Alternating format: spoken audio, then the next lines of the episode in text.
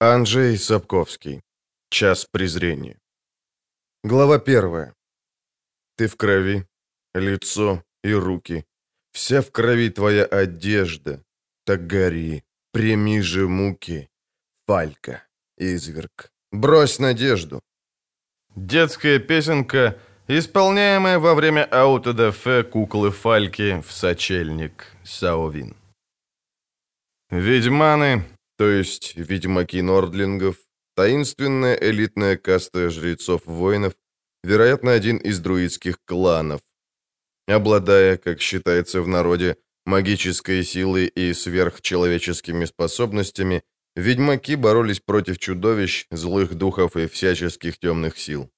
В действительности же мастерские, владевшие оружием, ведьмаки использовались владыками севера в межплеменных разборках. Во время боя ведьмаки, впадая в транс, вызываемый, как полагают, самогипнозом либо одурманивающими декоктами, слепо бились, будучи совершенно невосприимчивыми к боли и даже серьезным телесным повреждениям, что укрепляло веру в их сверхъестественные способности. Теория, гласящая, что ведьмаки представляют собой продукт мутации либо генной инженерии, подтверждения не получила. Ведьмаки – герои многочисленных сказаний нордлингов. Эффенберг и Тальбот. Энциклопедия Максима Мунди. Том 15. Чтобы зарабатывать на жизнь в качестве настоящего гонца, любил говаривать Аплегат поступающим на службу юнцам, требуется, во-первых, золотая голова, и, во-вторых, железная задница. Золотая голова, поучал Аплегат молодых гонцов, необходимо, поскольку под одеждой, привязанной к голой груди плоской кожаной суме, гонец возит только малозначительные сообщения, которые, не опасаясь, можно доверить ненадежной бумаге либо пергаменту. По-настоящему же важные, секретные известия, от которых многое зависит, гонец должен запомнить и повторить кому следует, слово в слово. А это порой бывают непростые слова. Их и выговорить-то трудно, не то что запомнить. А чтобы запомнить и, повторяя, не ошибиться, надобна воистину золотая голова. Что же касается железной задницы, так это любой гонец очень даже скоро почувствует сам. Стоит ему провести в седле 3 дня и 3 ночи, протрястись 100, а то и 200 верст по большакам, а ежели понадобится, то и по бездорожью. Ну, само собой, сидишь в седле не беспрерывно. Иногда слезаешь, чтобы передохнуть, потому как человек может выдержать многое, а лошадь нет. Но когда после передышки снова заберешься в седло, то кажется, что зад в голос вопит «Спасите, убивают!». «А кому в наше время нужны конные гонцы, господин Аплегат?» Иногда удивлялись молодые люди. К примеру, из Венгерберга до Вызимы никому не доскакать быстрее, чем в 4-5 дней, даже на самом что ни на есть резвом скакуне. А сколько времени понадобится чародею, чтобы из того же Венгерберга переслать магическое сообщение в Вызиму? Полчаса, а то и меньше. У гонца конь может сбить ногу, его могут прикончить разбойники или белки, разорвать волки или грифы. Был гонец и нет гонца. А чародейское сообщение завсегда дойдет, дороги не попутает, не запоздает и не затеряется. К чему гонцы, коли есть на королевском дворе чародей? Нет, господин Аплегат, теперь гонцы уже не нужны. Какое-то время Аплегат тоже не думал, что больше он не пригодится. Ему было 36. Ростом, правда, он не выдался, но был силен и жилист. Работы не чурался, и голова была у него, разумеется, золотая. Мог он найти другую работу, чтобы прокормить себя и жену, отложить немного деньжат на приданое 2 незамужним пока дочерям, мог по-прежнему помогать замужней, мужу которой, безнадежному недотепе, постоянно не везло в делах. Но Аплегат не хотел и не представлял себе другой работы. Он был королевским конным гонцом. И вдруг, после долгого мучительного бездействия и никому не нужности, Аплегат снова потребовался. По большакам и лесным просекам застучали конские копыта. Гонцы, как в добрые старые времена, опять принялись бороздить краину, разнося известия от города к городу. Аплегат знал, в чем тут дело. Он видел многое, а слышал и того больше. От него требовалось незамедлительно стереть из памяти содержание переданного сообщения, забыть о нем так, чтобы не вспомнить даже под пытками. Но Аплегат помнил. Помнил и знал, почему короли вдруг перестали обращаться к магии и магикам. Сообщения, которые перевозили гонцы, должны были оставаться тайной для чародеев. Короли вдруг не стали доверять магикам, перестали поверять им свои секреты. Почему так неожиданно охладела дружба королей и чародеев, Аплегат не знал, да и не очень-то хотел знать. И короли, и магики, по его мнению, были существами непонятными, непредсказуемыми, особенно когда наступали трудные времена. А того, что наступили трудные времена, не заметить было невозможно, разъезжая от города к городу, от замка к замку, от королевства к королевству. Дороги были забиты военными, по большакам пылили колонны пехотинцев и конников, а каждый встречный начальник был возбужден, взволнован, обидчив и так важен, будто судьбы мира зависели от него одного. Города и замки тоже были полны вооруженного люда, день и ночь там кипела лихорадочная суета. Обычно незаметные бургграфы и кастеляны теперь без устали метались по дворам и стенам замков, злые, словно осы перед бурей, орали, сквернословили, отдавали приказы, забывая проверить их исполнение, раздавали пинки и зуботычины. К крепостям и гарнизонам днем и ночью тянулись колонны тяжело груженных телег, навстречу им быстро и легко шли уже пустые обозы. На дорогах вздымали облака пыли, перегоняемые прямо с пастбищ горячие трехлетки. Не привыкшие к уделам и вооруженному седоку лошади пользовались последними днями свободы, создавая погонщикам массу дополнительных хлопот, а другим пользователям дорог немало забот. Одним словом, в жарком неподвижном воздухе висела война. Аплегат приподнялся на стременах, осмотрелся. Внизу у подножья взгорья поблескивала река, круто извиваясь меж луговин и куп деревьев. За рекой на юге раскинулись леса. Гонец прижал пятками лошадь. Время торопило. Он был в пути уже 2 дня. Королевский приказ и почта застали его в Хагге, где он отдыхал после возвращения из Третогора. Из крепости выехал ночью, рысью прошел по Большаку вдоль левого берега Понтара. Перед рассветом пересек границу с Тимерией, а теперь, в полдень 2-го дня, уже был на берегу Исмены. Если б король Фольтест оказался в Вызиме, Аплегат вручил бы ему послание еще минувшей ночью. К сожалению, короля не было в столице. Он пребывал на юге страны, в Мариборе, почти в 200 верст от Вызимы. Аплегат знал об этом. Потому в районе Белого моста оставил ведущий на запад Большак и поехал лесами в сторону Элландера. Он немного рисковал, в здешних лесах разбойничали белки, эльфьи бригады, скоятаэли, и горе тому, кто попадал им в руки, либо нарывался на стрелу. Но королевский гонец вынужден рисковать, служба такая. Аплегат легко преодолел реку, с июня не было дождей, и вода в Йемене заметно спала. Придерживаясь опушки леса, он добрался до дороги, ведущей из Вызимы на юго-восток, в сторону краснолюдских медиплавилин, кузнец и поселков в массиве Махакам. По дороге тащились телеги, их то и дело опережали конные разъезды. Аплегат облегченно вздохнул. Где людно, нет скоятаэлей. Компания против восставших эльфов тянулась в Тимерии уже год. Преследуемые по лесам беличьи бригады разбились на мелкие группы, а мелкие группы держались вдали от шумных дорог, и засад на них не устраивали. К вечеру он был уже на западной границе княжества Элландер, у развилки вблизи деревушки Завада. Оттуда прямая и безопасная дорога вела на Марибор, 42 версты мощенным людным трактом. На развилке пристроилась корчма. Он решил передохнуть и дать отдых лошади. Знал, что если выехать на заре, то даже не особенно утомляя кобылку, можно будет еще до захода солнца увидеть серебряно-черные флаги на красных крышах башен Мариборского замка. Он расседлал кобылу и, отпустив слугу, сам протер ее. Аплегат был королевским гонцом, а королевские гонцы никому не позволяют прикасаться к своим лошадям. Съел внушительную порцию яичницы с колбасой и 4 пеклеванного хлеба, запил кварты пива. Послушал сплетни. Самые разные. В корчме останавливались путешественники со всех сторон света. Вдоль Ангри снова заварушка, снова отряд лирийской кавалерии столкнулся на границе с Нильфгардским разъездом. Мэва, королева Лирии, опять на весь мир обвинила Нильфгард в провокациях и попросила помощи у короля Демовенда из Аэдирна. В Третогоре свершилась публичная экзекуция реданского барона, который тайно сносился с эмиссарами Нильфгардского императора Эмгыра. В Каэдвене, объединившиеся в большую группу подразделения скоятаэлей, учинили резню в форте Лейда. В ответ население Ард-Каррайга устроило погром, истребив почти 400 живших в столице нелюдей. В Тимерии рассказали едущие с юга купцы, среди цинтрийских эмигрантов, собранных под штандарты маршала Виссигерда, царит печаль и траур, ибо подтвердилось страшное сообщение о смерти львенка, княжны Цириллы, последней из рода королевы Каланте, львицы из Цинтры. Было поведано еще несколько страшных и зловещих историй, например, что в некоторых местностях коровы вдруг стали давать кровь, а не молоко, а на рассвете люди видели в тумане деву Мора, предвестницу жуткой гибели.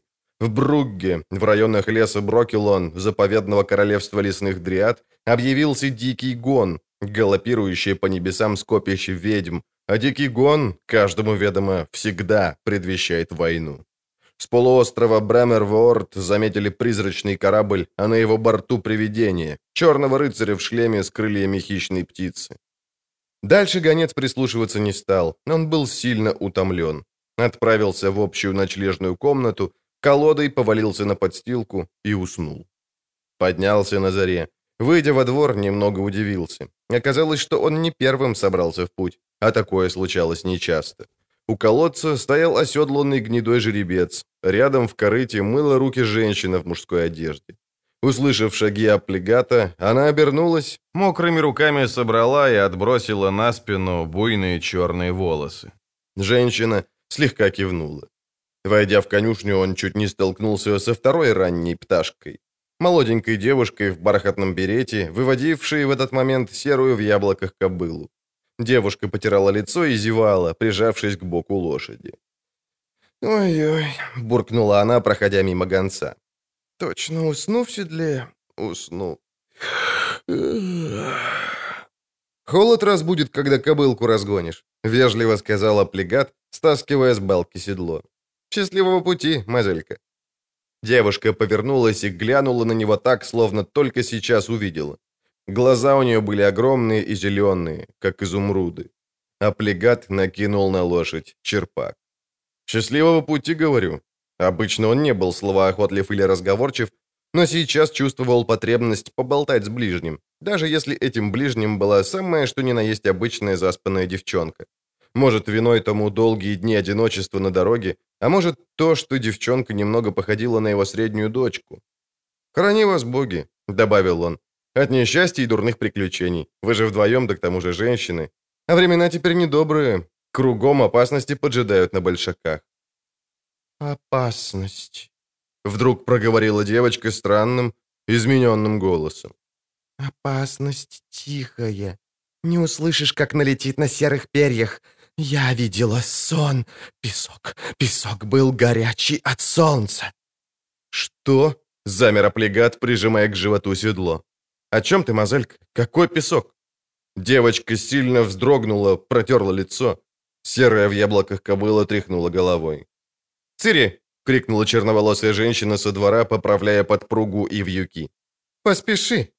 Девочка зевнула, глянула на Аплегата, буркнула что-то невнятное. Казалось, она удивлена его присутствием в конюшне. Гонец молчал. «Цири!» — повторила женщина. «Заснула?» «Иду, иду, госпожа Йеннифер!» Когда Аплегат оседлал коня и вывел во двор, женщины и девчонки там уже не было. Протяжно и хрипло пропел петух, разлаялась собака, в деревьях откликнулась кукушка. Гонец вскочил в седло. Неожиданно вспомнил зеленые глаза заспанной девочки, ее странные слова. Тихая опасность, серые перья, горячий песок. «Не иначе, как не в своем уме, девка», — подумал он.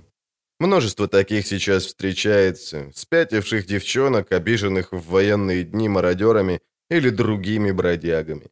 Да, не иначе тронутая, а может, просто как следует не проснувшаяся, еще толком не пришедшая в себя.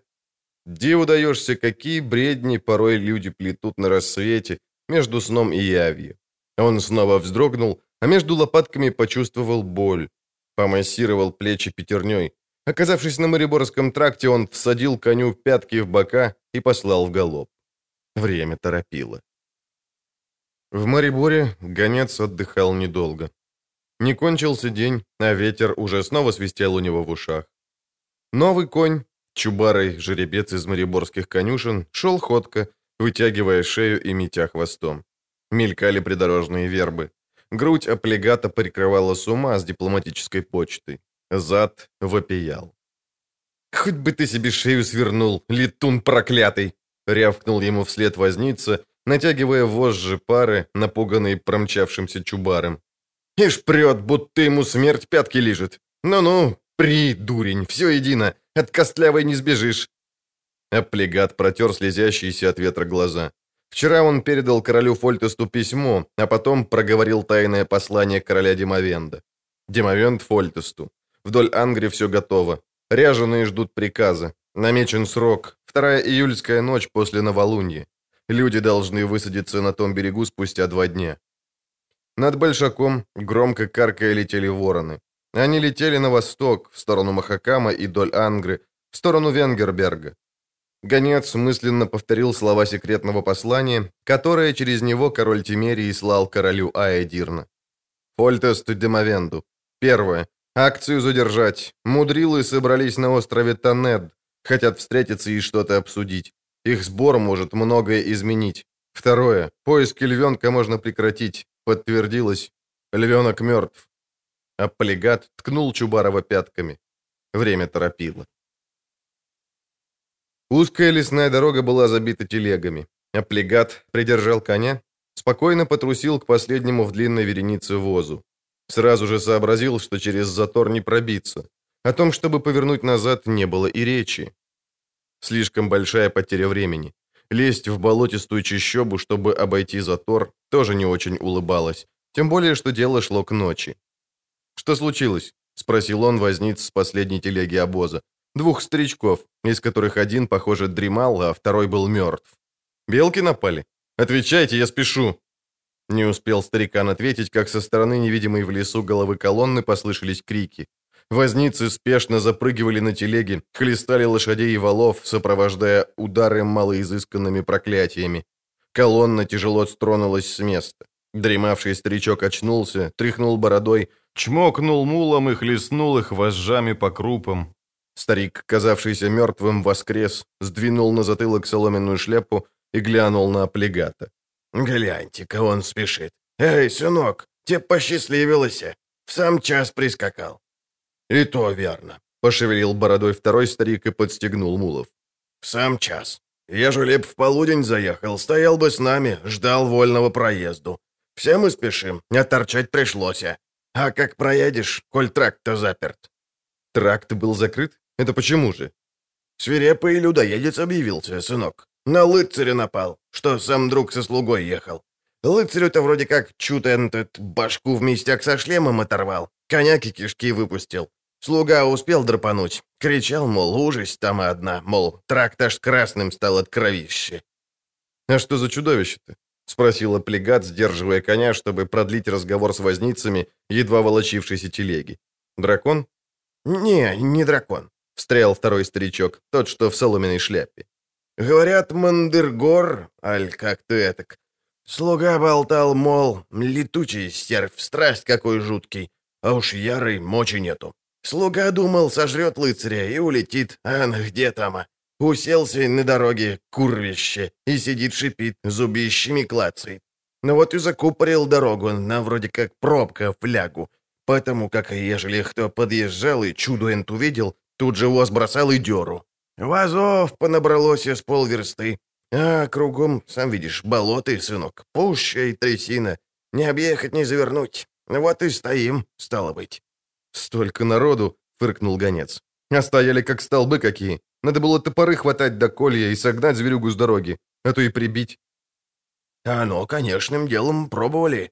Некоторые», — сказал державший вожжи старичок, подгоняя мулов, потому что колонна двинулась быстрее. «Трое краснолюдинов из купецкой стражи, а с ими 4 новобранцев, что в Каррерас, в крепость шли, в войско. Краснолюдов бестия покалечила, а новобранцы сбегли», — докончил второй старичок, после чего сочно и далеко сплюнул, попав точно между крупами мулов. «Сбегли, едва эту мандыргорину узрели. Один вроде бы в штаны наклал. О, глянь, сынок, это он! Вон он там!» «Еще чего!» — занервничал аплегат. Засранцам не собрались показывать. Не интересуюсь. Да нет, чудище! Убитые чудище! Солдаты на фуру кладут, видишь? Аплегат приподнялся на стременах. Несмотря на опускающиеся сумерки, через головы любопытных увидел, как солдаты поднимают огромную бледно-желтую тушу. Крылья летучей мыши и скорпионий хвост чудовища бессильно волочились по земле. Гакнув, солдаты подняли тушу повыше и свалили на воз. Запряженные в воз лошади, взволнованные запахом крови и падали, заржали, дернули дышло. «Не стоять!» — рявкнул на старичков, командовавший солдатами десятник. «Дальше! Не загораживать проезд!» Дедок подогнал мулов, воз подскочил на выбойных. Аплегат ткнул коня пяткой, поравнялся с ними. Похоже, солдаты бестию прикончили. «Куды там?» — возразил старичок. «Солдаты, как пришли, только на людей орали да ругались. То стой, то оттяни назад, то другое. К чуду-то не больно спешили. Послали за ведьмаком». «Ведьмаком?» «Ну да», — подтвердил второй старичок. «Которому-то из них припомнилось, будто он в деревне ведьмака видел. Вот и послали за ним. А после он проезжал мимо нас. Волос белый, морда отвратный и крепкий меч за спиной. И часу не прошло, как спереду кто-то крикнул, мол, сейчас можно будет ехать, потому как ведьмак бестию укотрупил. Тут, наконец, тронулись мы, и аккурат сынок-то и заявился». «Хм», — задумчиво проговорил Аплегат. «Сколько лет по дорогам гоняю, а ведьмака еще не встречал. Кто-нибудь видел, как он то чудовище уделывал?» «Я видел!» — крикнул паренек с расчехранной шевелюрой, подъезжая с другой стороны телеги. Ехал он без седла, управлял худой клячей с помощью уздечки. «Все видел, потому как рядом с солдатами был, в самом переду». «Гляньте-ка на него», — фыркнул старик с вожжами. «Молоко на губах не обсохло, а умничает страх. А хлыста не хочешь?» «Оставьте его, отец», — бросил Аплегат. «Скоро развилок, оттуда я на Каррерос пойду. А сначала хотелось бы знать, как оно там было с тем ведьмаком. Давай выкладывай, малый». «А было оно так», — быстро начал парень, двигаясь шагом вровень с телегой, «что прибыл тот ведьмак к войсковому командиру. Сказал, что звать его Герант. Командир ему на то, мол, как звать, так и звать, лучше пусть за дело берется. И показал, где чудовище сидит. Ведьмак подошел ближе, поглядел малость. Да чудовище было шагов 100, может, меньше. Но он только сдаля глянул и сразу говорит, мол, это исключительно громадный мантихор. И что он его прибьет, ежели ему 200 крон заплатят». «200 крон?» — зашелся второй старичок. «Он что, сдурел?» «Так тоже ему командир и сказал, только малость погрубше. А ведьмак на это, мол, столько это стоит, и что ему где все едино, пусть чудовище сидит на дороге хоть до судного дня». Командир в ответ, что столько не заплатит, и лучше погодит, пока чудище само улетит. Ведьмак ему, мол, не улетит, потому как оно голодное и злое, а ежели улетит, то тут же обратно возвернется, потому как это его охотничья территория. «А ты, сопляк, не балаболь!» — разозлился старичок, без видимого результата пытаясь высморкаться в пальцы, в которых одновременно держал вожжи. «Говори, как оно было!» «А я чего? Ведьмак говорит... Не улетит чудище, а будет всю ночь убитого лыцаря голодать поманеньку, потому как лыцарь в железе, трудно его выковыривать изнутря-то. Тут подошли купцы и ну ведьмака уламывать, и так, и этак, мол, скинутся и 100 крон ему дадут. Ведьмак в ответ, что бестия где зовется мантихор и сильно опасно, а свои 100 крон купцы могут запихать себе в задницу, он шею подставлять задарма не намерен. Ну тут командир рассерчал и говорит, мол, такова, значит, собачья и ведьмачья доля шею подставлять, а задница не для крон сделана, а к сранью приспособлена. А купцы, видать, боялись, что ведьмак тоже разозлится и уйдет, потому как согласились на 150. Но ведьмак меч достал и отправился по тракту к тому месту, где чудо сидело. А командир, видать, со зла шагнул вслед за ним, на землю сплюнул и говорит, что таких выродков адовых незнамо почему земля носит. Один купец ему на то, что, коли б войско, заместо того, чтобы по лесам за эльфами гоняться, страховидлов с дорог выгоняло, то и ведьмаки не нужны были бы. И что? «Заткнись», — прервал старичок. «И давай выкладывай, что видал». «Я?» — похвалился парень. «Ведьмакову кобылу стерег, каштанку со стрелкой белой». «Хрен с ней, с кобылой. А как ведьмак чудище забивал, видел?» Затянул парень. «Не видел. Меня назад прогнали. Все в голос орали и коней пугали тогда». «Я ж сказал», — презрительно сплюнул дедок. «Нифига ты не видел, сопляк. «Ведьмака видел, когда он вернулся», — захорохорился паренек. А командир, который на все смотрел, сбледнул с лица и тихо проговорил солдатам, что это не иначе, как чары магические, либо эльфьи фокусы, и что обыкновенный человек так быстро мечом махать не сумеет. А ведьмак взял у купцов деньги, уселся на кобыл и уехал. «Да», — протянул Аплегат. «Куда поехал? По тракту к Эрреросу? Если да, то, может, догоню хоть, гляну на него». «Не», — сказал паренек. «Он с развилка в сторону Дарьяна двинул. Спешил сильно». Ведьмаку редко что-нибудь снилось, да и те редкие сны он, проснувшись, не помнил. Даже кошмары, а обычные-то кошмары и были. На сей раз тоже был кошмар, но на сей раз ведьмак запомнил, по крайней мере, фрагмент. Из клубка каких-то неясных, но беспокоящих фигур, странных и зловещих сцен и непонятных, но навевающих ужас слов и звуков, неожиданно вылучился четкий и чистый образ Цири. Не такой, какой он помнил по Каэр-Морхену. Ее пепельные, развивающиеся в галопе волосы были длиннее, такие, как тогда, при первой встрече в Брокелоне.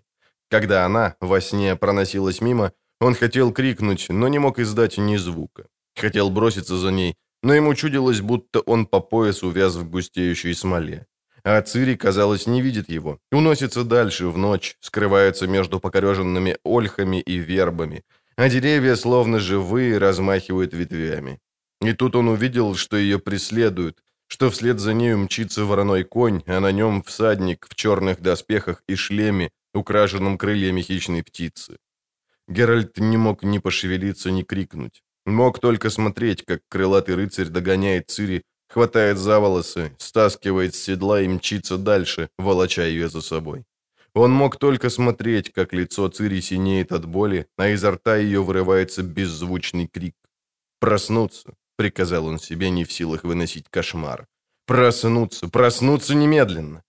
Он проснулся. Долго лежал неподвижно, заново переживая сон. Вытянул из-под подушки мешочек, быстро пересчитал 10 кроновки. 150 за вчерашнего мантихора, 50 за мгляка, которого убил по просьбе Войта из деревушки под Карреросом, и 50 за оборотня, которого ему указали поселенцы из Бурдорфа. 50 за оборотня. Работа была легкой. Оборотень не защищался. Загнанный в пещеру, из которой не было выхода, он упал на колени и молча ожидал удара мечом. Ведьмаку было его жаль. Но ему нужны были деньги. Не прошло и часа, как он уже ехал по улицам города Дарьяна в поисках знакомого переулка и знакомой вывески. Вывеска гласила «Кодрингер и Фенн. Консультации и юридические услуги».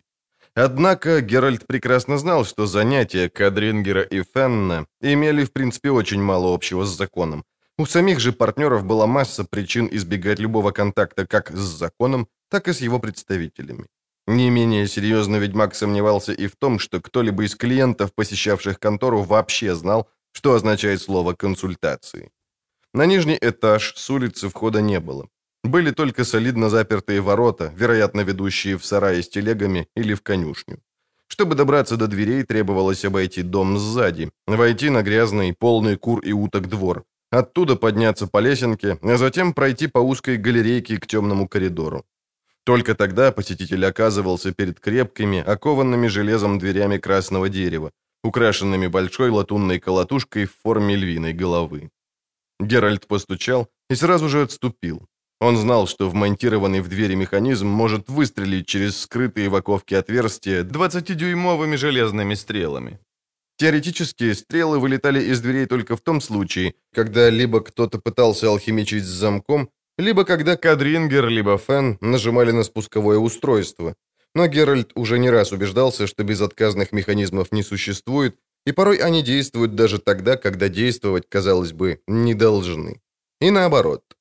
Видимо, в дверях было какое-то, скорее всего, чародейское приспособление, опознающее гостей.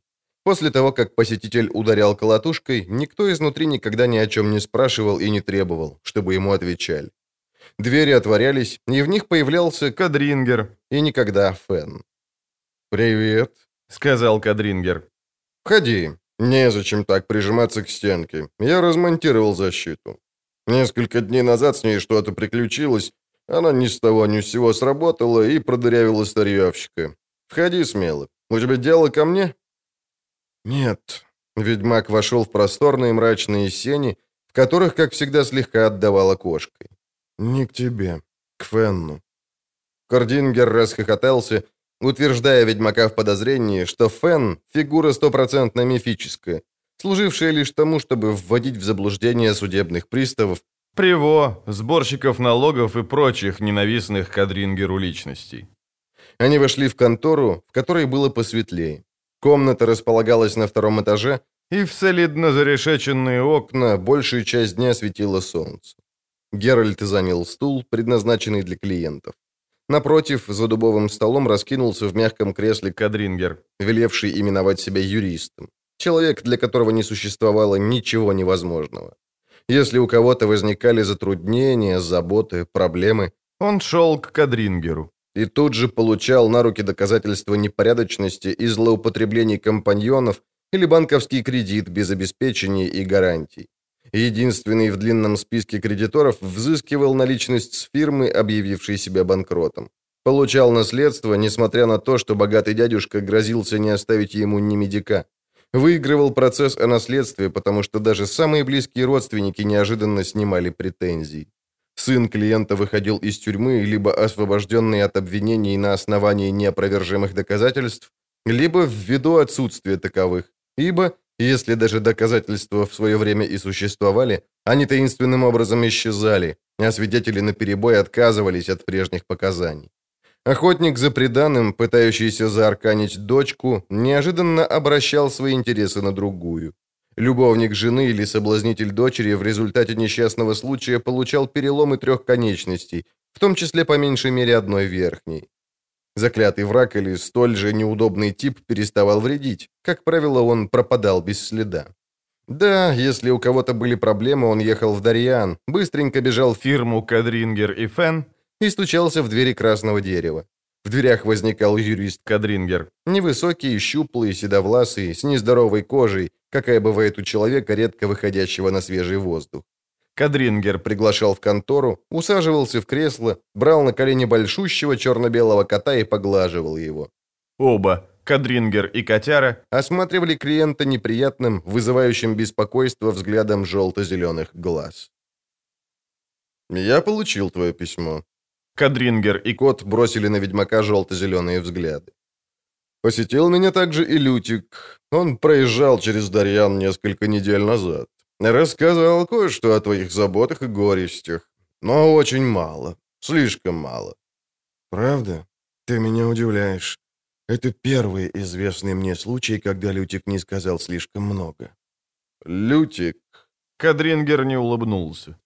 «Мало сказал, потому что и знал мало. А сказал меньше, чем знал, потому что попросту кое о чем ты ему говорить запретил.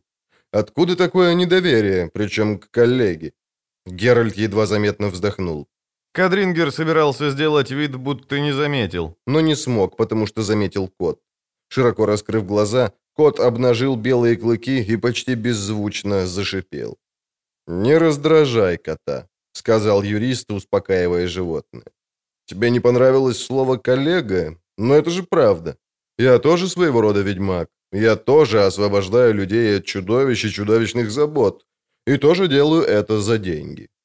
«Есть некоторая разница», — проворчал Геральт под все еще недружелюбным взглядом кота. «Есть», — согласился Кодрингер. «Ты ведьмак анахроничный, а я ведьмак современный, идущий в ногу со временем. Поэтому вскоре ты останешься без работы, а я буду процветать.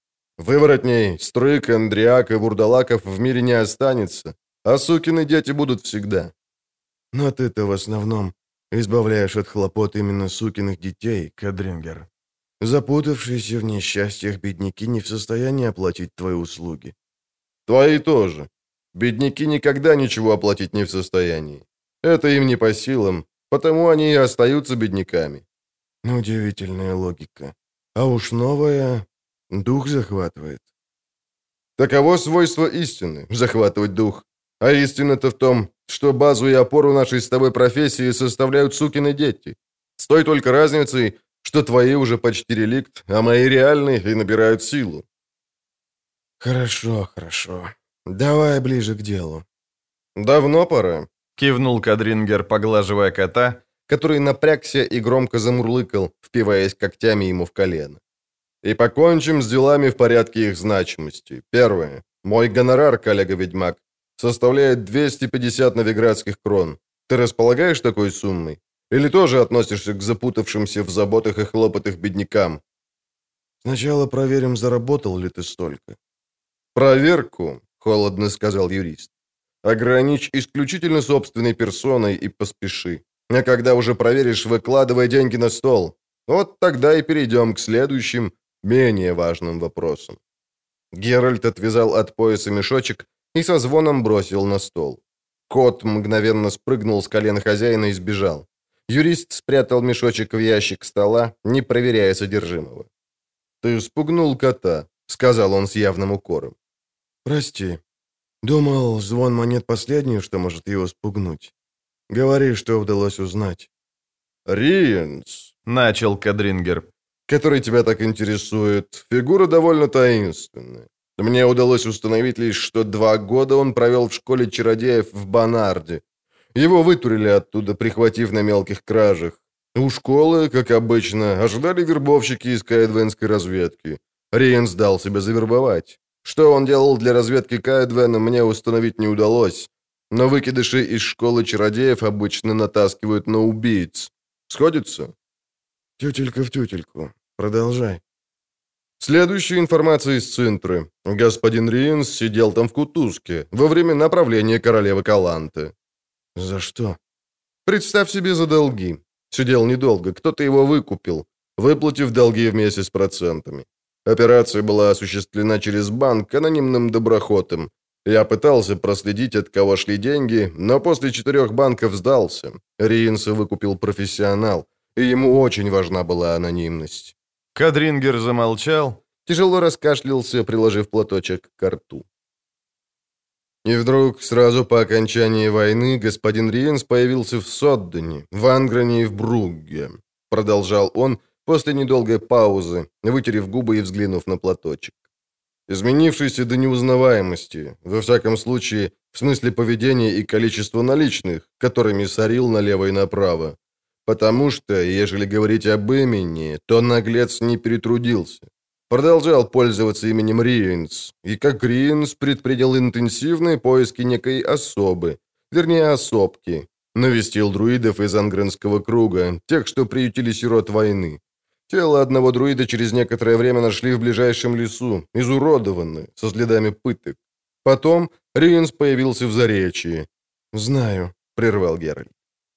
«Знаю, что он сделал с семьей кметов из Заречья. За 250 крон я рассчитывал на большее. Пока что новостью для меня была лишь информация о школе чародеев и каэдвенской разведке. Остальное знаю. Знаю, что Риенс — беспощадный убийца. Знаю, что он наглый прохвост и мерзавец, не пытающийся даже брать себе фальшивые имена. Знаю, что работает по чьему-то поручению». «Почему, Кодрингер?» «По поручению какого-то чародея. Этот чародей выкупил его из каталажки. Ты сам сказал, а Лютик подтвердил, что Риенс пользуется магией. Настоящей магией, не фокусами, которые мог бы знать как бывший школяр. Стало быть, кто-то его поддерживает, снабжает амулетами, скорее всего, обучает втайне. Некоторые из официально практикующих магиков имеют таких секретных учеников и фактотумов для вершения нелегальных либо грязных делишек. На их жаргоне нечто подобное называется «ходить на поводке». «Ходя на чародейском поводке, Риенс воспользовался бы камуфлирующей магией, а он не меняет ни имени, ни внешности. Не стал даже осветлять кожу после ожога, которым его наградила Йеннифер». «Это ты и подтверждает, что он ходит на поводке?» Кодрингер закашлялся, отер губы платочком. «Потому что чародейский камуфляж никакой не камуфляж. Только дилетанты применяют нечто подобное. Если бы Риенс скрывался под магическим покровом либо иллюзорной маской, об этом просигналил бы всякий магический аларм. А такие алармы сейчас имеются практически во всех городских воротах. А чародеи улавливают иллюзорные маски безошибочно. В любом скоплении народа, в самой большой толчее, Риенс обратил бы на себя внимание каждого чародея так, Словно из ушей у него пышет огонь, а из задницы прут клубы дыма. Повторяю, Риенс действует по распоряжению чародея и действует так, чтобы не привлекать к себе внимание других чародеев. Некоторые считают его нильфгардским шпионом. Знаю. Например, Дикстра, шеф риданской разведки. Дикстра ошибается редко, поэтому можно принять, что и на этот раз он прав. Но одно не исключает другого. Фактотум чародея может быть одновременно и нильфгардским шпионом. А это значит, что какой-то официально практикующий чародей шпионит в пользу Нильфгарда с помощью тайного фактотума. Глупости. Кодрингер закашлялся, внимательно осмотрел платок. Чародей шпионит в пользу Нильфгарда? Чего ради? Из-за денег? Смешно. Рассчитывая на большую власть под правлением победоносного императора Эмгыра? Еще смешнее. Не секрет, что Эмгыр ван Эмрейс держит своих чародеев в черном теле.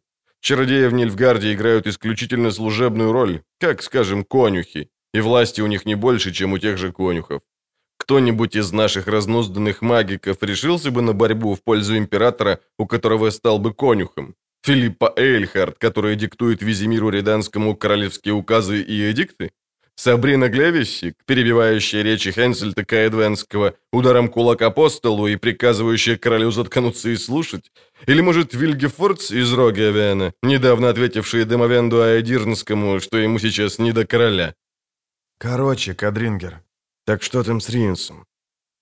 Ничего особенного. Нильфгардская разведка пробует добраться до чародея, привлекая к сотрудничеству его фактотума. Из того, что мне известно, Риенс не побрезговал бы нильфгардскими флоренами и, не задумываясь, предал бы своего мэтра. Теперь-то ты уж несешь чепуху. Даже наши разнузданные, как ты их назвал, магики, сообразили бы, что их предали. А раскрытый Риенс повис бы на шибенице. Если б повезло. Ну и ребенок же ты, Геральт. Раскрытых шпионов не вешают, а используют, фаршируют дезинформацией, пытаются переделать в двойных агентов. Не заставляй ребенка скучать, Кодрингер. Меня не интересуют ни закулисные делишки разведок, ни политика. Риенс наступает мне на пятки. Я хочу знать, почему и по чьей указке. Получается, что по указке какого-то чародея. Кто этот чародей? Еще не знаю, но вскоре буду знать. Вскоре, процедил ведьмак. Для меня слишком поздно. Не исключаю, серьезно проговорил Кодрингер. Что ты влип в паскудную историю, Геральт. Хорошо, что обратился ко мне. Я умею вытаскивать из истории. В принципе, тебя я уже вытащил. Серьезно? Серьезно. Юрист приложил платок к губам и закашлялся. Видишь ли, коллега, кроме чародея, а возможно и Нильфгарда, в игре участвует и третья партия. Представь себе, меня посетили агенты тайных служб короля Фольтеста. У них возникли затруднения. Король приказал искать некую потерявшуюся княжну. Когда оказалось, что все не так просто, агенты решили обратиться к специалисту по непростым делам. Излагая проблему, они намекнули специалисту, что о разыскиваемой княжне может многое знать некий ведьмак. Больше того, он даже может знать, где она находится. И что на это специалист? Для начала выразил недоумение. Его, понимаешь ли, удивило, что упомянутого ведьмака до сих пор не упекли в темницу, чтобы там традиционными способами вытянуть все, что он знает. И немало того, чего не знает, но придумает, дабы удовлетворить любопытство вопрошающих. Агенты ответили, что шеф запретил. У ведьмаков, пояснили агенты, ужасно хилые нервные системы, и под пытками они тут же умирают, поскольку, как образно они выразились, у ведьмаков жилка в мозгу лопается. Потому-то им было поручено за ведьмаком только следить, но и эта задача оказалась им не по плечу. Специалист похвалил агентов за рассудительность и велел забежать через 2 недельки. И забежали? А как же? И тогда специалист, который уже считал тебя клиентом, представил агентам неопровержимые доказательства того, что ведьмак Геральт не имел, не имеет и не может иметь ничего общего с разыскиваемой княжной, ибо специалист отыскал очевидцев кончины княжны Цириллы, внучки королевы Каланте, дочери принцессы Павятты. Цирилла умерла 3 года назад в лагере для беженцев в Ангране. Дифтерит. Перед смертью девочка страшно страдала. Не поверишь, у тех мерзких агентов слезы в глазах стояли, когда они слушали моих очевидцев. У меня тоже стоят. Насколько я понимаю, темерские агенты не могли или не хотели предложить тебе больше 250 крон. Твой сарказм разрывает мне сердце, ведьмак. Я вытащил тебя из паскудной истории, а ты вместо благодарности заставляешь меня страдать. Благодарю и прошу прощения. Зачем король Фольтест велел агентам искать Цири, Кодрингер? Что им было велено сделать, когда найдут? Ну и недогадлив же ты. Конечно, прикончить. Ее считают претенденткой на трон Цинтры, а относительно этого трона существуют и другие планы. Тут что-то не клеится, Кодрингер. Трон Цинтры сгорел вместе с королевским дворцом, городом и всей страной. Сейчас там правит Нильфгард. Фольтест это прекрасно знает. И другие короли тоже. Как Цири может претендовать на трон, которого уже нет? Пошли. Кодрингер встал. Попытаемся вместе найти ответ на твой вопрос. Попутно докажу, что доверяю тебе. Что тебя так заинтересовало в этом портрете, позволь узнать. То, что он продырявлен так, словно дятел долбил его несколько сезонов подряд, сказал Геральт, глядя на картину в золоченой раме, висящую на стене напротив стола юриста. И то, что на нем изображен исключительный идиот. Мой покойный родитель. Кодрингер слегка поморщился. Редкостный кретин. Я повесил портрет здесь, чтобы он всегда был у меня перед глазами. В качестве предостережения. Пошли, ведьмак. Они вышли в сени. Котяра, лежавший посредине ковра и страстно вылизывавший вытянутую под странным углом заднюю лапу, при виде ведьмака незамедлительно сбежал в темень коридора. «Почему коты так тебя не любят, Геральт? Тут есть что-то общее с...» «Да», — отрезал Геральт. «Есть». Панель красного дерева беззвучно раздвинулась, явив потайной ход. Кодрингер прошел первым. Панель, несомненно приводимая в движение магически, закрылась за ними, но они не погрузились в темноту. Из глубин коридора струился свет. В помещении на конце коридора было прохладно и сухо. В воздухе стоял тяжкий, удушливый запах пыли и свечей. «Познакомишься с моим компаньоном, Геральт?» «С Фенном?» — усмехнулся ведьмак. «Быть не может». «Может. Признайся, ты подозревал, что никакого Фенна не существует?» «Ну что ты». Между подпирающими низкий потолок шкафами и книжными стеллажами послышался скрип, а спустя минуту оттуда выехал странный экипаж. Это было высокое кресло на колесах. В кресле сидел карлик с огромной головой, покоящийся, если не считать шеи, на непропорционально узких плечах. У карлика не было обеих ног. «Познакомьтесь», — сказал Кодрингер.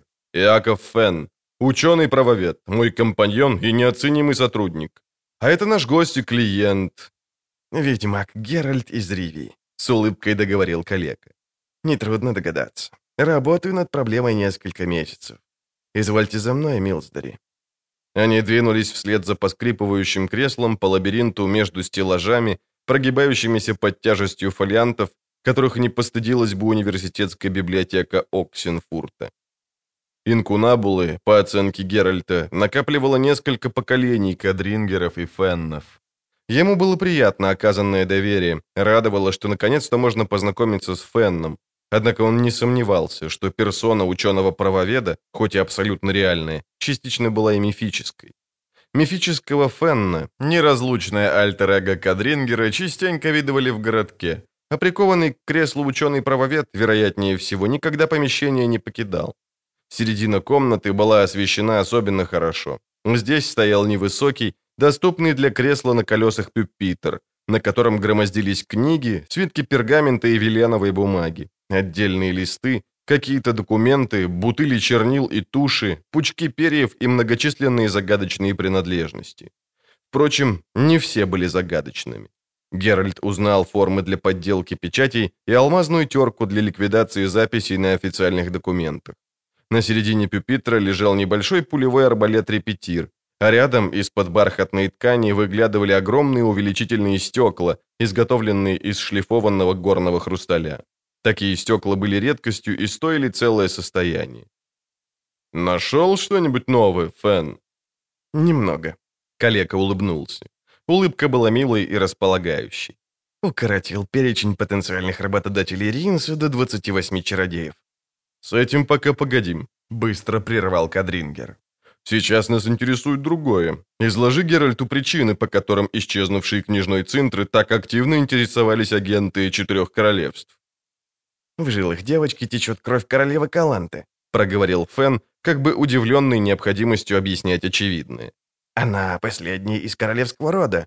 У Цинтры серьезное стратегическое и политическое значение. Затерявшаяся, оказавшаяся вне пределов досягаемости претендентка на трон неудобно и даже опасно, если она попадет под нежелательное влияние. Например, влияние Нильфгарда». «Насколько я помню, — сказал Геральт, — в Цинтре закон лишил женщин права наследовать трон». «Верно», — подтвердил Фенн и снова улыбнулся. «Но ведь женщина может стать чьей-то женой и матерью ребенка мужеского пола. Разведслужбы 4 королевств узнали о предпринимаемых Риенсом лихорадочных поисках княжны и убеждены, что именно об этом речь.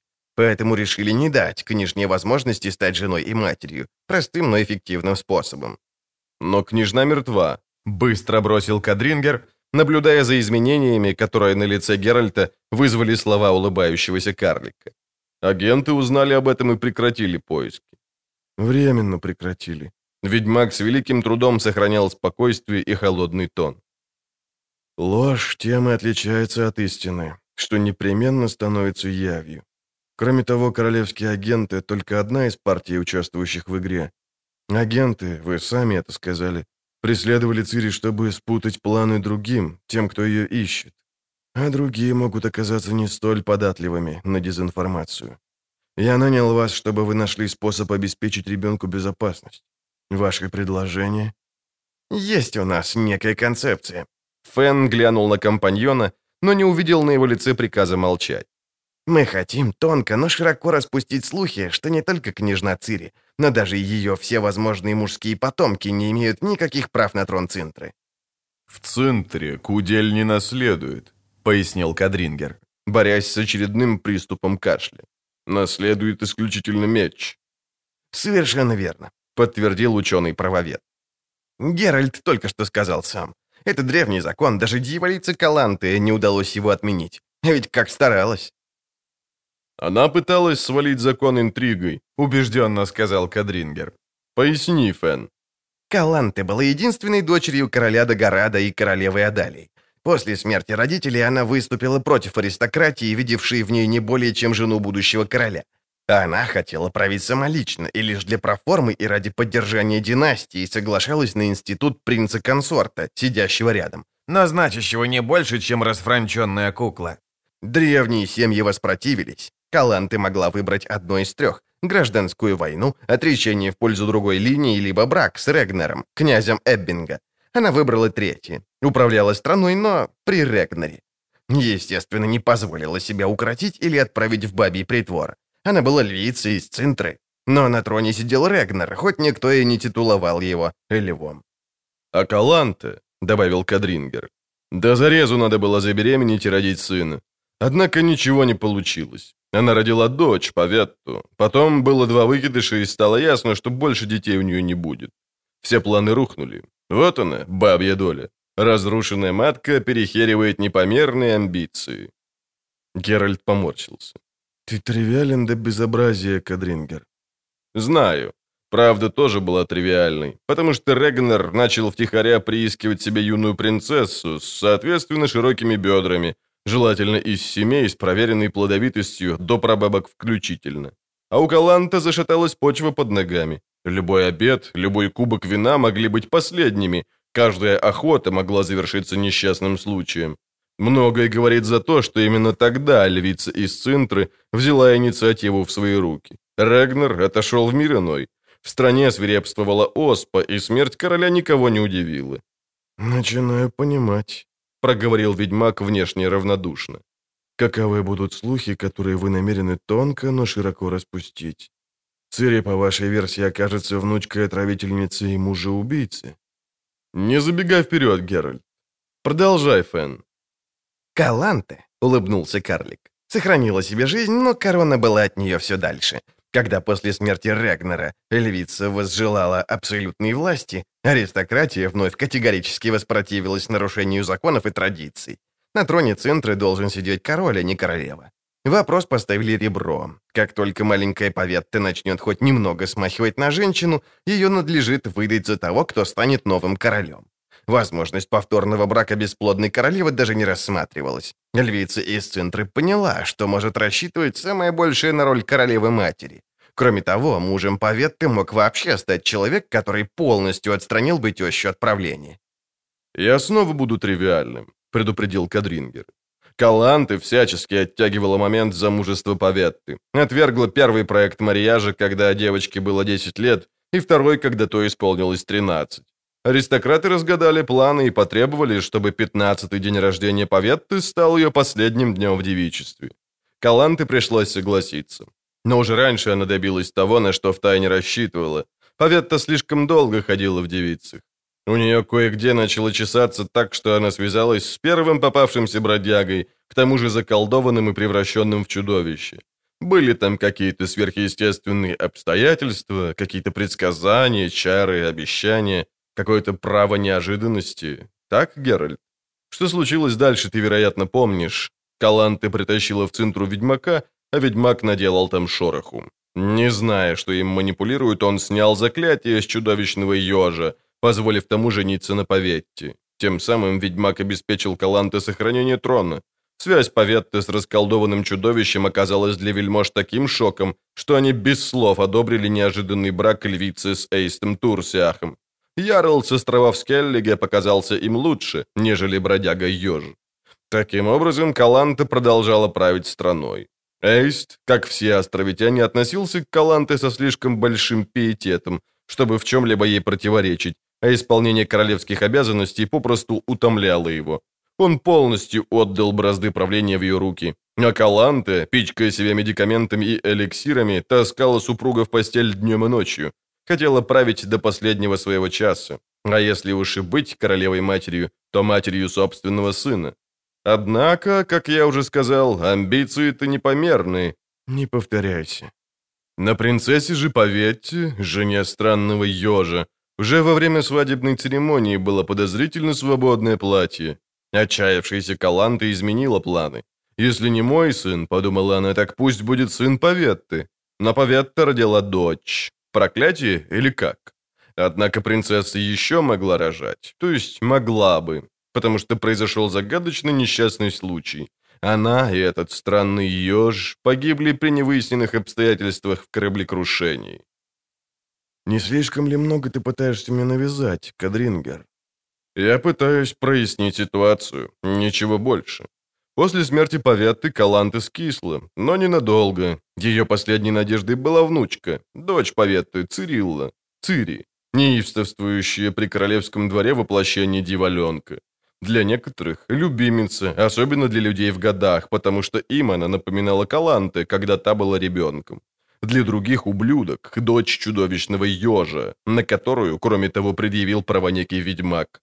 И теперь мы подходим к сути проблемы.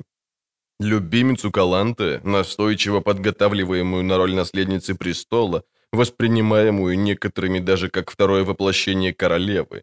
Львенка, в котором кипела кровь львицы, уже тогда некоторые считали не имеющей прав на трон. Цирилла была зачата порочно. Павятта совершила мезальянс, смешала королевскую кровь с кровью приблуды неведомого происхождения. «Хитро, Кодрингер. Только в действительности все не так. Отец Цири вовсе не был последним приблудой. Он был принцем». «Да что ты такое говоришь? Не знал. Из какого же королевства?» «Из какого-то на юге. Из Мехта, да. Именно из Мехта». «Любопытно», — буркнул Кодрингер. «Мехт давно уже под Нильфгардом, входит в состав провинции Митинна». «Но остается королевством», — вставил Фенн. «Там на троне сидит король». «Но командует Эмгырванем, Рейс», — обрезал Кодрингер. «Кто бы там ни сидел на троне, он сидит по милости и воле Эмгыры. Но, коль уж мы заговорили об этом, проверь, кого Эмгыр сделал королем. Я не помню». «Уже ищу». Калека толкнул колеса кресла, со скрипом отъехал к стеллажам, стянул с них толстый рулон и принялся просматривать листы, отбрасывая просмотренные на пол. «Хм-хм. Ага, вот королевство Мехт. В гербе попеременно серебряные рыбы и короны на красно-голубом четырехдольном поле». Плюнь на Геральдику, Фенн. Кто там король? Ойот по прозвищу Справедливый. Избран путем голосования Эмгыром из Нильфгарда. Холодно докончил Кодрингер. 9 лет назад. Не тот, быстро прибросил юрист. Этот нас не интересует. Кто был до него? Минутку. Вот, Акерспарк. Умер... Умер от острого воспаления легких, пробитых кинжалом убийц, подосланных Эмгыром или шибко справедливым Ойотом. Кодрингер снова проявил догадливость. Геральт, упомянутый Акерспарк вызывает у тебя какие-нибудь ассоциации? Не мог ли это быть Папуля Ёжа? Да, подтвердил ведьмак после недолгого раздумья. Акерспарк, помню. Так Дани называл своего отца. Дани? Это его имя. Он был сыном Акерспарка, принцем... «Нет», — прервал Фенн, рассматривая свитки. «Здесь перечислены все. Законорожденные сыновья. Орм, Горм, Хорм и Гонзалес. Законорожденные дочери. Аля, Валя, Нина, Полина, Мальвина и Аргентина». «Снимаю обвинение в адрес Нильфгарда и справедливого Ойота», — серьезно заявил Кодрингер. «Акерспарка не убили, он нормально затрахался в усмерть. Потому что наверняка были у него и незаконнорожденные детишки, а, Фен? Были, и немало, но никого по имени Дани я что-то не вижу. Ясное дело, не видишь. Твой еж, Геральт, никакой не принц. Даже если его и вправду породил где-то на отшибе этот профессиональный трахтмахер, Акерспарк, от права на титул принца его отделяла чертовски длинная череда законнорожденных Ормов, Гормов и прочих Гонсалесов с их собственным, наверняка многочисленным же потомством. С формальной точки зрения брак Павятты — типичный мезальянс. А Цири, дитя мезальянса, не имеет права на трон. Браво! Фенн проскрипел к пюпитру, вертя колеса кресла. «Это аргумент», — сказал он, поднимая огромную голову. «Всего лишь аргумент. Не забывай, Геральт, мы боремся не за корону для княжны Цириллы и не за лишение ее оной. Из распространяемых слухов должно следовать, что девчонка не годится на то, чтобы с ее помощью наложить лапу на Цинтру. И если кто такую попытку предпримет, ее легко можно будет подставить под сомнение. В политической борьбе девчонка перестанет быть фигурой, значит, станет малозначительной пешкой». «И ее оставят в живых», — бесстрастно докончил Кодрингер. «С формальной точки зрения», — спросил Геральт, — «сколь весом этот ваш аргумент?» Фенн взглянул на Кодрингера, потом на ведьмака. «Не очень. Цирилла все же кровь Каланте, хоть и немного разжиженная. В нормальных условиях ее, возможно, и отстранили бы от трона, но условия сейчас ненормальные. Кровь львицы имеет политическое значение». «Кровь...» — Геральт потер лоб.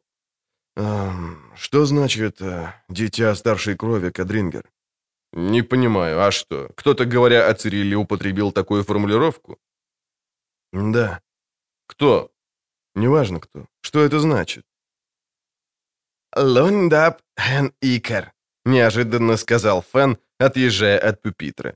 «Дословно, это не дитя, а дочь старшей крови. Старшая кровь. Встречалось мне такое определение? Не помню точно. Кажется, речь идет о каком-то эльфьем предсказании. В некоторых версиях текста пророчества Итлины, тех, что постарше, есть, кажется, упоминание о старшей крови или айнхэн икер. Но у нас нет полного текста пророчества. Надо бы обратиться к эльфам». «Оставим это», — холодно прервал Кодрингер. «Не надо излишка проблем, Фен. Излишек предсказаний и тайн вреден. Благодарю тебя. Ну, бывай, плодотворной тебе работы. Геральт, позволь, вернемся в контору». «Маловат, верно?» — удостоверился ведьмак, как только они вернулись и уселись в кресло. Юрист за стол, он напротив. «Маловат гонорар, верно?» Кодрингер поднял со стола металлический предмет в форме звезды и повертел его в пальцах. «Маловат, Геральт. Копаться в эльфьих предсказаниях для меня дикая нагрузка, потеря времени и средств. Необходимо найти подходы к эльфам, потому что никто, кроме них, ничего в их записях понять не в состоянии. Эльфийские манускрипты в большинстве случаев дико закрученная символика, акростихи, а то и просто шифровки. Старшая речь всегда двузначна, по меньшей мере. А в письменном виде может иметь и десяток значений. Эльфы никогда не стремились помогать тем, кто хотел разобраться в их пророчествах. А в теперешние времена, когда по лесам идет кровавая война с белками, когда дело доходит до погромов, опасно к ним даже приближаться. Вдвойне опасно. Эльфы могут принять нас за провокаторов, а люди обвинить в предательстве». «Сколько, Кодрингер?» Юрист минуту помолчал, не переставая играть металлической звездой. Наконец сказал: 10%. 10% от чего?» «Не издевайся, ведьмак. Дело принимает серьезный оборот. Становится все менее ясно, в чем тут дело. А когда не ясно, в чем дело, значит, дело наверняка в деньгах. Тогда мне милее проценты, нежели обычный гонорар. Дашь 10% от того, что сам с этого поимеешь. Конечно, с зачетом уже выплаченной суммы. Составим договор?» «Нет, не хочу ввергать тебя в расходы. 10% от нуля дает 0, Кодрингер. Я, дорогой коллега, не поимею с этого ничего». «Повторяю, не издевайся надо мной. Не верю, что ты действуешь без выгоды. Не верю, что за этим не скрывается...» «Меня не интересует, во что ты веришь. Не будет никакого договора и никаких процентов. Назначь размер гонорара за сбор информации».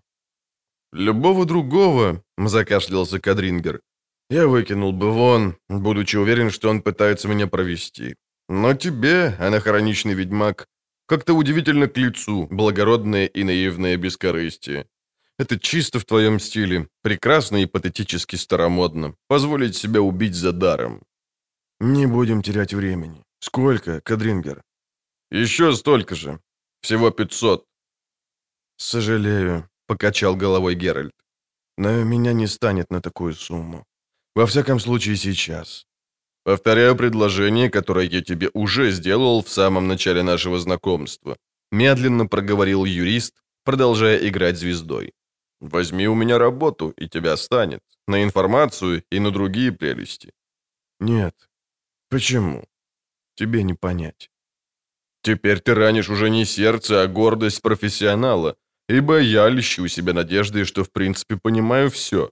В основе наших профессий лежит сволочизм окружающих, однако ты упорно предпочитаешь анахроничное современному». «Браво», — усмехнулся ведьмак. Кодрингер снова зашелся кашлем, вытер губы, посмотрел на платок, потом поднял желто-зеленые глаза. «Ты глянул в список магичек и магиков, который лежал на пюпитре? В список потенциальных работодателей Риенса?» «Глянул». «Ты не получишь его до тех пор, пока я не установлю точно кто. Не обольщайся тем, что подглядел. Лютик сказал мне, что Филипп Эльхард, вероятнее всего, знает, кто стоит за Риенсом, но тебе эти сведения дать не пожелала. Филипп не стала бы прикрывать какую-нибудь шушеру, значит, за этим поганцем стоит важная фигура».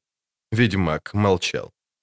«Берегись, Геральт. Ты в серьезной опасности. Кто-то ведет с тобой игру, кто-то точно предвидит твои действия, кто-то ими управляет. Не позволь невежеству и зазнайству взять над собой верх. С тобой играют не упыриха, не оборотень и не братья Мишаля. Это даже не Риенс, дитя старшей крови, черт побери. Как будто мало трона Цинтры, чародеев, королей и Нильфгарда, так еще вдобавок эльфы. Прерви игру, ведьмак, выходи из нее. Спутай им планы, сделай то, чего никто не ожидает. Разорви эту сумасшедшую связь. Не допусти, чтобы тебя ассоциировали с Цириллой. Оставь ее Йеннифер, а сам возвращайся в Каэр-Морхан и не высовывай оттуда носа. Затаись в горах, а я покопаюсь в эльфих манускриптах. Спокойно, без спешки, детально. А после того, как узнаю имя занимающегося этим чародея, ты успеешь собрать деньги, и мы произведем обмен». «Я не могу ждать. Девочка в опасности». «Верно. Но мне известно, что считают помехой на пути к ней. Помехой, которую надлежит любым путем убрать. Именно поэтому ты в опасности. За девочку примутся только после того, как прикончат тебя». «Либо когда я прерву игру, отойду в сторонку и затаюсь в Каэр-Морхане. Я слишком много тебе заплатил, Кодрингер, чтобы ты давал мне такие советы». Юрист покрутил в пальцах стальную звезду. «За сумму, которую ты мне вручил, я активно действую уже некоторое время, ведьмак», — сказал он, сдерживая кашель. «Совет, который я тебе даю, продуман. Затаись в Каэр-Морхане, исчезни. И тогда те, кто ищет Цириллу, возьмут ее». Геральт сощурился и усмехнулся. Кодрингер не побледнел. «Я знаю, что говорю», — продолжал он, выдержав взгляд и ухмылку. «Преследователи твоей Цири найдут ее и сделают с ней, что захотят. А тем временем и она, и ты будете в безопасности». «Объяснись, прошу. По возможности быстрее». «Я нашел одну девочку. дворянку из Цинтры, военную сироту. Она побывала в лагерях для беженцев, сейчас измеряет аршином и кроит ткани. Приютил ее суконник из Бругге. Она не отличается ничем особенным, кроме одного.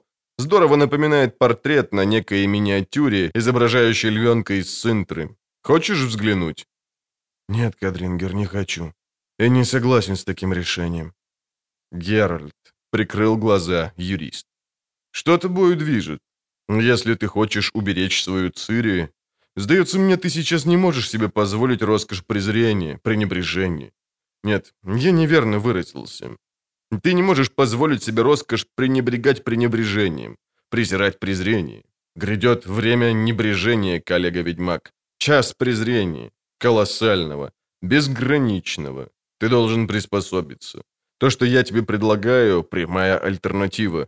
Некто должен умереть, чтобы мог жить другой. Тот, кого ты любишь, уцелеет. Умрет другая девочка, которую ты не знаешь, которой никогда не видел. Которой могу пренебречь, прервал ведьмак. За то, что я люблю, я должен заплатить пренебрежением к самому себе? Презрением? Нет, Кодрингер, оставь ребенка в покое. Пусть продолжает измерять сукно аршином. Ее портретик уничтожь, сожги. А за мои 250 тяжко заработанных крон, которые ты кинул в ящик, дай мне нечто другое. Информацию.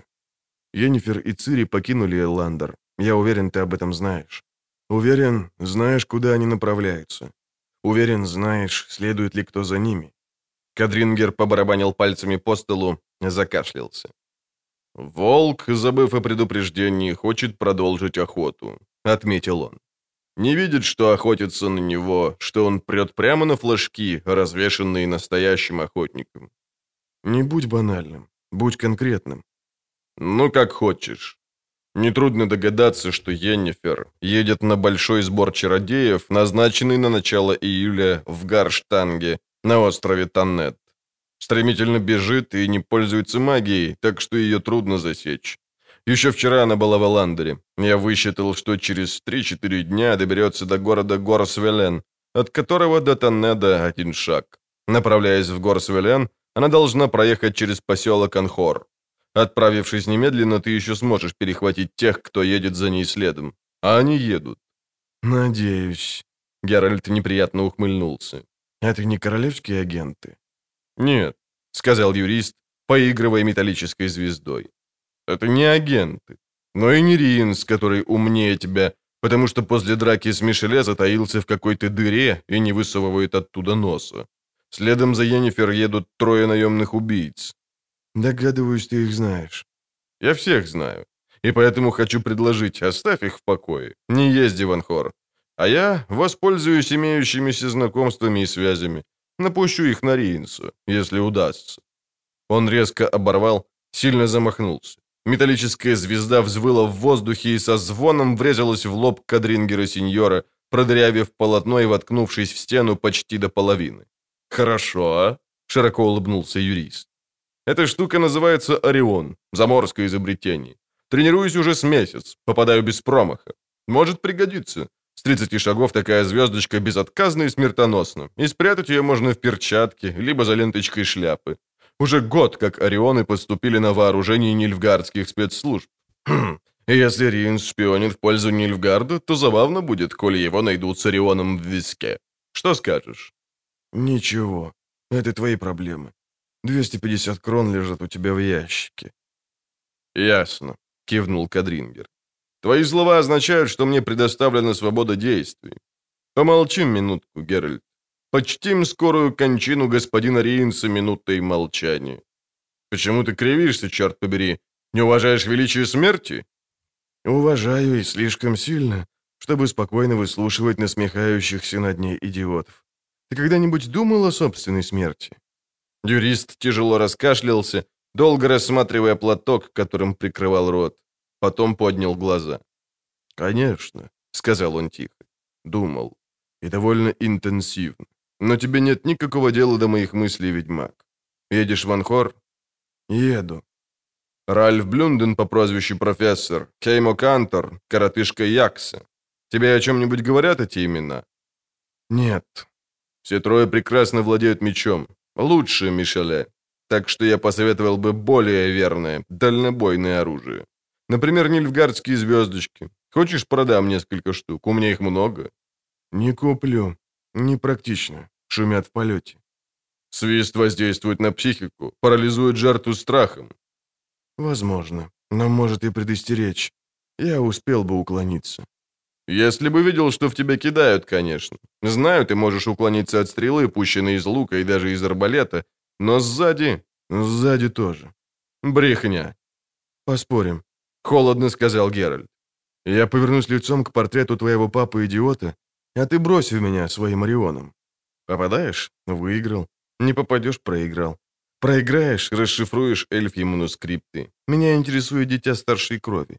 Добудешь информацию. Кредит. А если выиграю?» «Добудешь ту же информацию и покажешь Йеннифер. Она заплатит. Ты в накладе не останешься». Кодрингер открыл ящик и вынул второй Орион. «Рассчитываешь на то, что я не приму заклада?» — отметил, а не спросил он. «Нет», — усмехнулся ведьмак. «Уверен, что примешь». «Рисковый ты парень. Забыл? Я не страдаю угрызениями совести». «Не забыл. Ведь грядет час презрения, а ты идешь в ногу с прогрессом и духом времени. Я же принял близко к сердцу упреки относительно анахроничной наивности, и на этот раз рискну не без надежды выиграть. Но так как? Уговорились?» «Уговорились». Кодрингер взял металлическую звезду за один из лучей и встал. «Любопытство всегда брало во мне верх над рассудком, не говоря уж о беспричинном милосердии. Отвернись». Ведьмак отвернулся. Глянул на густо издырявленную физиономию на портрете и торчащий в ней Орион. Потом прикрыл глаза. Звезда взвыла и ударила в стену в 4 вершках от земли. «Черт побери!» — вздохнул Кодрингер. «Даже не вздрогнул. Ну и сукин сын!» «А чего ради было вздрагивать? Я слышал, что ты бросаешь так, чтобы промазать». На постоялом дворе было пусто. В углу на лавке сидела молодая женщина с синяками вокруг глаз. Стыдливо отвернувшись, она грудью кормила ребенка. Широкоплечий парень, возможно, муж, дремал рядом, опершись спиной о стену.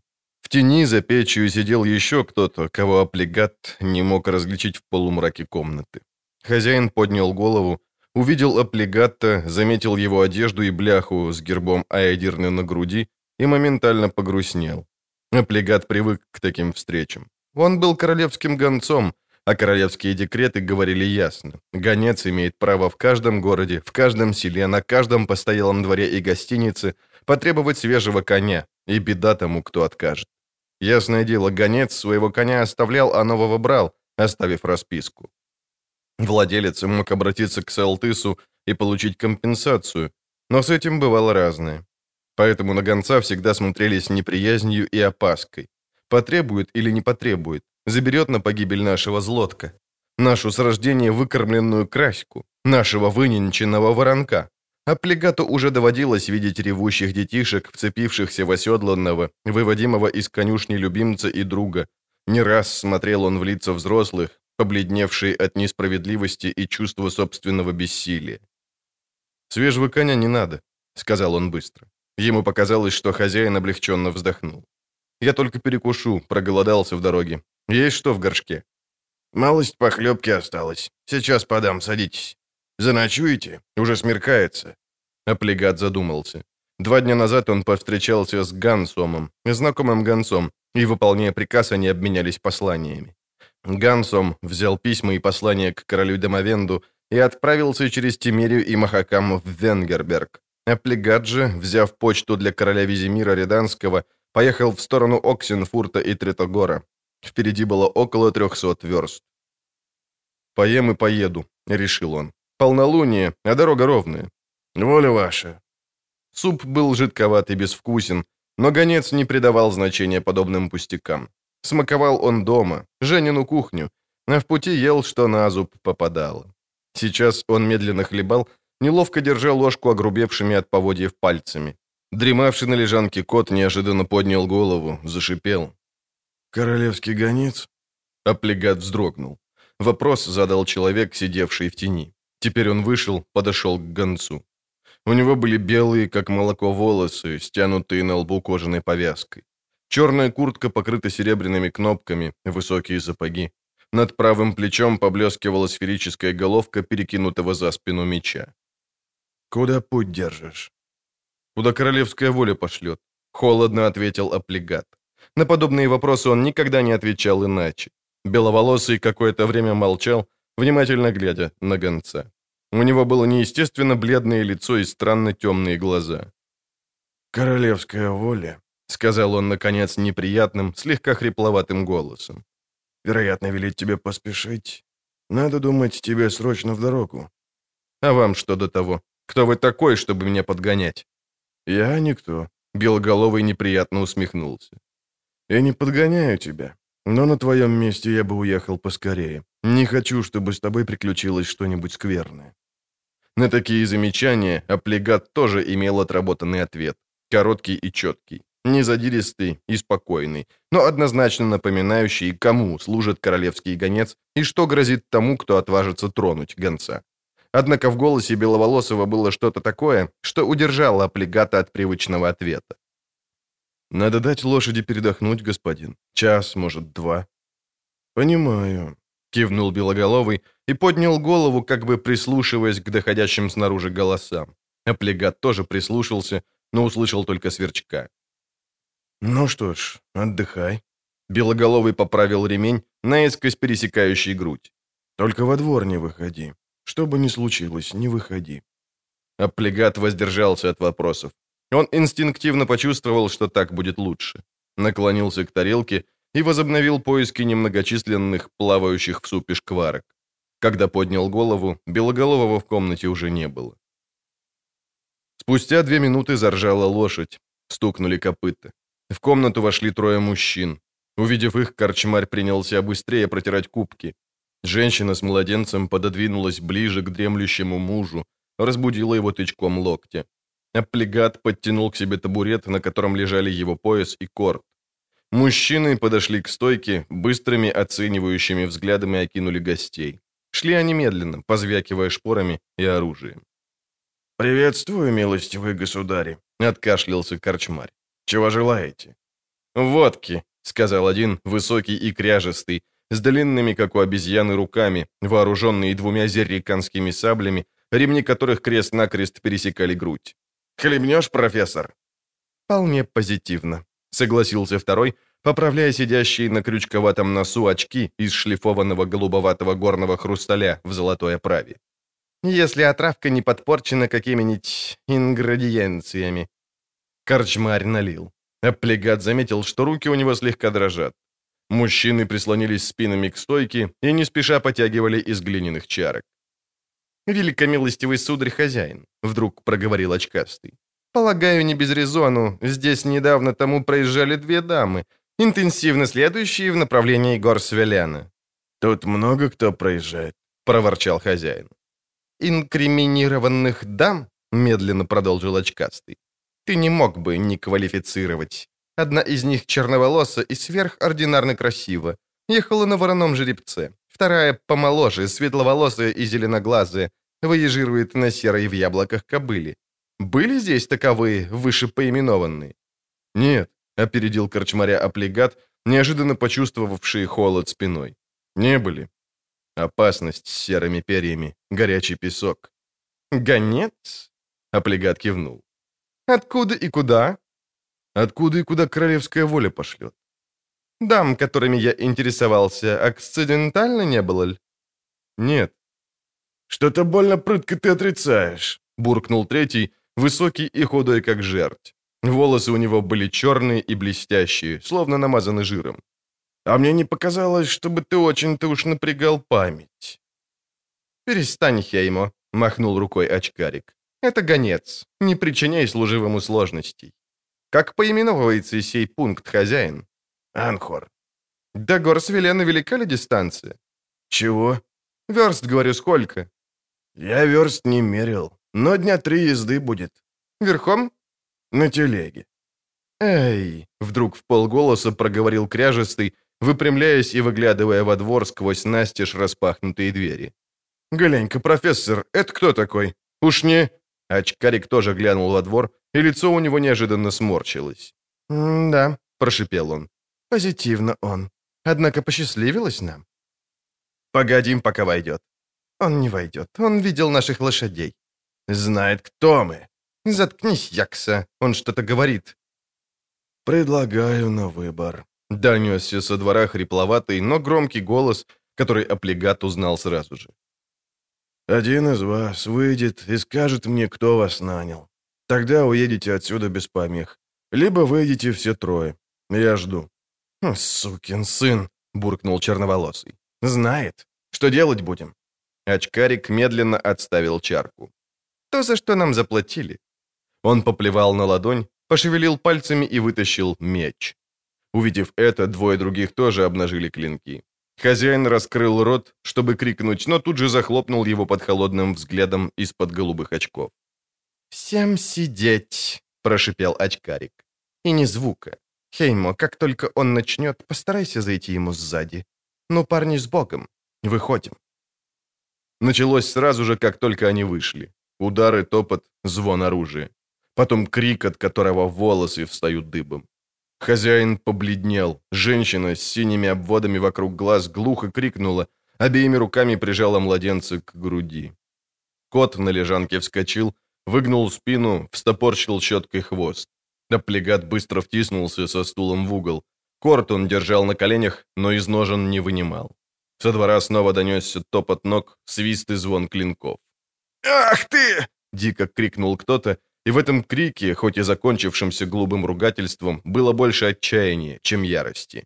«Ты!» — свист клинка, и тут же высокий пронзительный визг, который, казалось, разрывает в воздух на клочки. Грохот, словно на доски, рухнул тяжелый мешок с зерном. Со стороны коновязи стук копыт, ржание напуганных лошадей. Снова донеслись удары, тяжелые быстрые шаги бегущего человека. Женщина с ребенком прижалась к мужу, хозяин уперся спиной в стену. Аплегат достал корт, все еще пряча оружие под столешницей. Бегущий человек направлялся прямо в комнату, но прежде чем он оказался в дверях, просвистел клинок. Человек вскрикнул и тут же ввалился в комнату. Казалось, он упадет на пороге, но нет, не упал. Медленно сделал несколько неуверенных шагов и только потом тяжело рухнул на середину комнаты, подняв пыль, накопившуюся в щелях пола. Обмякнув, он повалился лицом вниз, прижал руки и согнул ноги в коленях. Хрустальные очки со звоном упали на доски, превратившись в голубую кашу. Под неподвижным телом начинала растекаться темная, поблескивающая лужа. Никто не шелохнулся, не издал ни звука. В комнату вошел белоголовый. Меч, который он до того держал в руке, он ловко засунул в ножны за спиной. Подошел к стойке, даже взглядом не удостоив лежащий на полу труп. Хозяин съежился. «Паршивые люди», — хрипло сказал белоголовый. «Паршивые люди умерли. Когда придет судебный пристав, может оказаться, что за их головы назначена награда. Пусть поступит с ней, как сочтет нужным». Хозяин усердно закивал. «Может так же случиться», — минуту спустя продолжил белоголовый, «что о судьбе этих паршивцев тебя станут расспрашивать их дружки, либо товарищи. Этим скажешь, что их покусал волк. И добавь, чтобы почаще оглядывались. Однажды, оглянувшись, они увидят волка». Когда 3 дня спустя Аплегат добрался до ворот Третогора, было уже далеко за полночь. Он обозлился, потому что проторчал перед рвом и надорвал себе горло. Стражники спали мертвецким сном и долго не открывали ворот. Чтобы полегчало, он принялся проклинать их аж до 3-го колена. Потом с удовольствием слушал, как разбуженный начальник вахты пополняет его упреки новыми красочными деталями и пожеланиями в адрес кнехтовых матерей, бабок и прабабок. Разумеется, о том, чтобы ночью попасть к королю Визимиру, нечего было и мечтать. Впрочем, это оказалось Аплегату только на руку. Он рассчитывал проспать до зари, до утреннего колокола, но ошибся. Вместо того, чтобы указать гонцу место для отдыха, его без проволочек проводили в Кардегардию. В комнате ожидал не Ипат, а другой человек, толстый и заносчивый. Дикстра, доверенное лицо короля Редании. Дикстра, гонец знал об этом, был уполномочен выслушивать сведения, предназначенные исключительно королю. Аплегат вручил ему письма. «Устное послание есть?» Есть, милостивый государь. Выкладывай. Демовенд Визимиру, выложил Аплегат, прищуриваясь. Первое. Ряженые будут готовы во вторую ночь после июльского новолунья. Присмотри, чтобы Фольтест не подвел. Второе. Сбор мудрил на Таннеди. Я личным присутствием не почту и тебе не советую. Третье. Львенок мертв. Дикстра слегка поморщился, побарабанил пальцами по столу. Вот письма королю Демовенду. А устное послание... Слушай хорошо, запомни точно. Передашь своему королю слово в слово. Только ему. Никому больше. Никому. Понял? Понял, милостивый государь. Сообщение такое. Визимир Демовенду. Ряженых остановить обязательно. Кто-то предал. Пламя собрал армию вдоль Ангри и ждет предлога. Повтори. Аплегат повторил. Хорошо. Кивнул Дикстра. Отправишься, как только взойдет солнце. Я 5 дней в седле, милостивый государь. Гонец потер ягодицы. Поспать хоть бы до полудня. Позволите? А твой король Демовенд спит по ночам, а я сплю? За один только этот вопрос, парень, тебе следовало бы дать по морде. Перекусишь, потом немного передохнешь на сене, а на заре отправишься. Я велел дать тебе породистого жеребца, увидишь, скачет как вихрь. И не криви рожу, возьми еще мешочек с экстра премией, чтобы не болтал, мол, Визимир скупердяй. Премного благодарен. В лесах под Понтаром будь внимателен, там видели белок, да и обычных разбойников в тех краях хватает. Но это-то я знаю, милостивый государь. Знаете, что я видел 3 дня тому? И что же ты видел? Аплегат быстро пересказал события в Анхоре. Дикстра слушал, скрестив на груди огромные ручищи. «Профессор», — задумчиво сказал он, — «Хеймо Кантор и коротышка Якса, убиты ведьмаком, в Анхоре на тракте, ведущим в Горсвелен, то есть в Таннет, к Гарштангу. А львенок мертв?» «Что вы сказали, господин?» «Ничего», — Дикстра поднял голову. «Во всяком случае, не тебе. Отдыхай, а на заре в путь». Аплегат съел, что подали, полежал немного от усталости, даже не смежив глаз, и перед рассветом уже был за воротами. Жеребчик действительно оказался хорош, но норовист. Аплегат не любил таких коней. Спина между левой лопаткой и позвоночником дико чесалась, не иначе блоха укусила, пока дремал в конюшне, а почесать не было никакой возможности. Жеребчик заплясал, заржал. Гонец дал ему шпорой и послал в галоп. Время торопило. «Гарен!» — прошипел Кайрбр, выглядывая из ветвей дерева, с которого наблюдал за большаком. «Эндон эваластраде!» Торувьель поднялась с земли, схватила пояс с мечом, перепоясалась и носком ботинка ткнула в бедро Яевинна, который дремал рядом в яме из-под вывороченного дерева. Эльф вскочил, зашипел, обжегшийся горячий песок, на который оперся рукой. «Куэсуэк! Конник на дороге!» «Один?» Явин поднял лук и колчан. «Эй, Кайрбр, всего один?» «Один, подъезжает. Прикончим. Одним тхоина меньше». «Успокойся», — схватила его за рукав Торувьель. «Зачем? Наше дело разведать и к бригаде. Зачем убивать штатских на дорогах? Разве так борются за свободу?» «Именно так. Отодвинься. Если на дороге останется труп, первый же патруль поднимет шум. Армия начнет охоту. Прикроют броды. Нам будет сложнее перейти на другой берег. Здесь мало кто ездит. Пока труп обнаружат, мы будем далеко». «Верховой тоже уже далеко», — бросил с дерева Кайрбр. «Надо было не трепаться, а стрелять. Теперь не достанешь. Тут добрых 200 шагов». «Из моей-то 60-фунтовки», — Яевин погладил лук, — 30-дюймовой флейтой. К тому же тут не 200 шагов, самые большие 150. Мире квеспаранке». «Перестань, Яевин!» «Тесеп, Торувьель!» Эльф повернул шапку так, чтобы ему не мешал прикрепленный к ней беличий хвост, быстро и сильно до уха натянул тетиву, прицелился и выстрелил. Аплегат ничего не услышал. Это была стрела с желобком вдоль стержня для увеличения жесткости и уменьшения веса, специально снабженная длинными узкими серыми перьями. Тройной, острый, как бритва наконечник, врезался гонцу в спину между лопаткой и позвоночником. Острия были расположены под углом. Вонзаясь в тело, наконечник повернулся, словно винт, рассекая мышцы, разрывая кровеносные сосуды, круша кости. Аплегат повалился грудью на шею коня и сполз на землю, словно мешок шерсти. Песок на дороге был горяч, раскален солнцем так, что от него уже шел пар. Но гонец этого уже не почувствовал. Он умер мгновенно.